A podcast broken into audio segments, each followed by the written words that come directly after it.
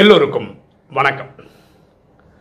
இன்னைக்கு நம்ம பார்க்கக்கூடிய subject are you complaining about your life நீங்கள் உங்கள் வாழ்க்கையை பற்றி குறை கூறுகிறீர்களா? ஒரு சம்பவத்தை பார்த்துட்டு இன்னைக்கு டைட்டில் டிஸ்கஸ் பண்ணலாமா? ஒரு ராஜா அவர் வளர்க்குற நாயை கூட்டிக்கிட்டு ஒரு நாள் ஒரு போட்டில் போகிற சூழ்நிலை வந்தது அவர் போயிட்டுருக்கார் அதே போட்டில் ஒரு தத்துவ ஞானியும் இருக்கார். சில ஊர் மக்களும் இருக்காங்க. அந்த போட் ஓட்டுறவர் அந்த அப்படியே ஒரு கம்பு வச்சு இப்படி தொலைஞ்சு தொலைஞ்சு போவாங்க இல்லையா? போட் ஓட்டிட்டு போவாங்க இல்லையா? அப்படி ஓடிட்டு போயிட்டுருக்காரு இந்த நாய் முதல் முறையாக போட்டில் ஏறுது. சுத்தி தண்ணி. இந்த காட்சி நாய்க்கு புதுசு. நாய் வந்து ரெஸ்ட்லெஸ்ஸாக இருக்குது ஏன் ரெஸ்ட்லெஸ்ஸாக இருக்குன்னா உங்களுக்கு தெரியும் போட்டு போகும்போது இப்படி லைட்டாக ஆடும் கரெக்டாக இந்த நாய்க்கு உள்குள்ள என்னென்னா டபால் கவுந்துருமோ? நம்ம தண்ணியில் விழுந்துருவோமோ? இது தண்ணியே பார்க்காதனால அதுக்கு ஒன்றும் தெரியல. அது என்ன பண்ணுதுன்னா இந்த போட் அப்படி இப்படி ஆடும்போது அப்படியே குதிக்குது.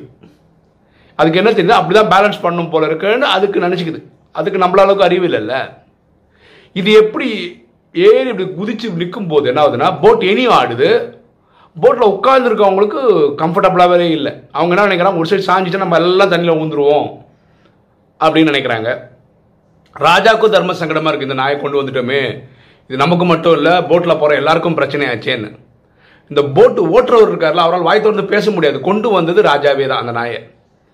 ஸோ ரொம்ப தர்ம சங்கடமான சூழ்நிலை. ராஜாக்கு என்ன பண்ணணும்னு தெரியல. எப்படியாவது இந்த சேஃபாக அந்த பக்கம் போயிட்டா நல்லா இருக்கும்னு நினைக்கிறார். அந்த தத்துவ ஞானி என்ன பண்ணுறாருன்னா ராஜா கிட்ட பேச்சு கொடுக்குறாரு. ராஜா நீங்கள் அனுமதிச்சிங்கன்னா நான் இந்த பிரச்சனையை சால்வ் பண்ணுறேன் உங்கள் நாயை வந்து சமாதானத்தில் உட்கார வைக்கிறேன் அப்படின்றாரு. ராஜாவுக்கு ரொம்ப சந்தோஷம் இப்படி சொன்னதுனாலே கேட்டதுனாலே. சரி ஏதாவது ஒன்று பண்ணுங்க. ஏன்னா எல்லாருக்கும் பிரச்சனையாக இருக்குது நம்ம எல்லாரும் அந்த சைடு சேஃபாக போகணும் அப்படின்னு.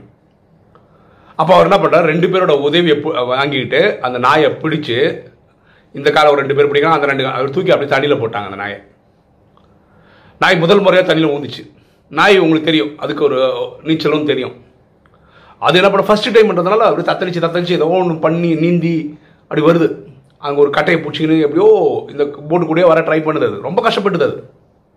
ராஜா பார்க்குறாரு என்னடா நடக்குது? நாய் செத்துருமோ அப்படிலாம் பார்க்குறாரு ஒரு அஞ்சு நிமிஷம் போச்சு. அப்போ என்ன பண்ணுறாரு அந்த நாயை பிடிச்சி வலிச்சு அந்த தத்துவ ஞானியும் வேறு சில ஆளுங்களும் பிடிச்சி திருப்பியும் போட்டில் போட்டாங்க. இப்போ என்ன ஆச்சுன்னா நாய் வந்து அந்த ஓரத்தில் ஒரு போட்டில் ஒரு ஓரத்தில் அப்படியே அட- அடங்கி ஒடுங்கி உட்காந்துக்குச்சு இது போட்டில் இருக்கவங்க எல்லாருக்குமே ஆச்சரியம். ஏன்னா போட் ஆரம்பித்ததுலேருந்து அது குதி குதி குதி குதிச்சுன்னு இருந்தது.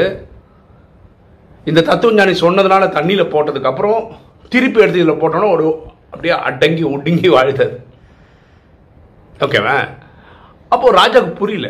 என்ன பண்ணார் இந்த தத்துவஞானி? என்ன ட்ரை பண்ணாரு அப்படின்னு.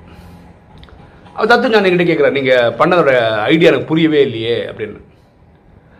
இந்த நாய்க்கு வந்து இந்த இடம் வந்து சொர்க்கம் மாதிரி போட்டு அமைதியாக போகலாம் அழகாக போய் அதை எடுத்து போய் தேரலான்ற அறிவெல்லாம் அதுக்கு இல்லை.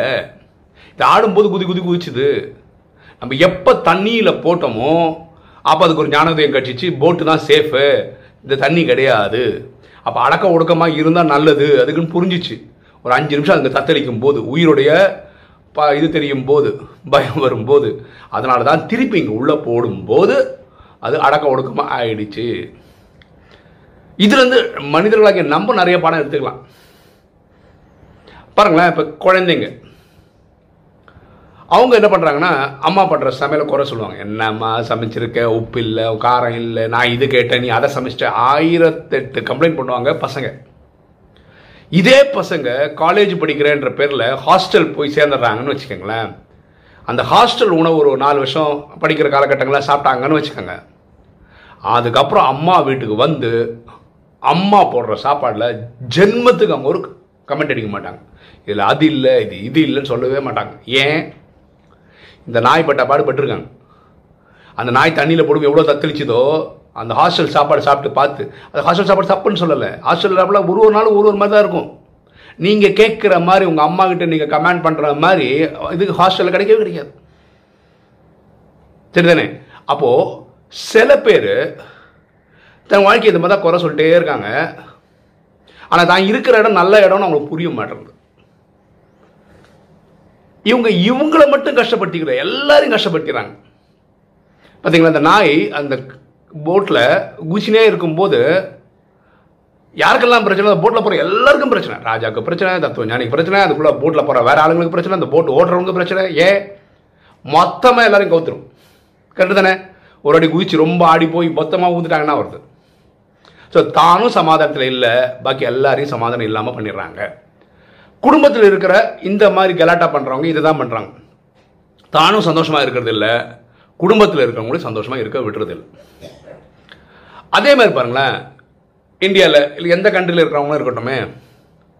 இந்த நாட்டில் அது ஃபெசிலிட்டி இல்லை இந்த ஃபெசிலிட்டி இல்லை அப்படி இல்லை இப்படி இல்லைன்னு சொன்னவங்க வேலைக்காக வெளியூர் நாட்டுக்கு போயிட்டாங்கன்னு வச்சுக்கோங்களேன்.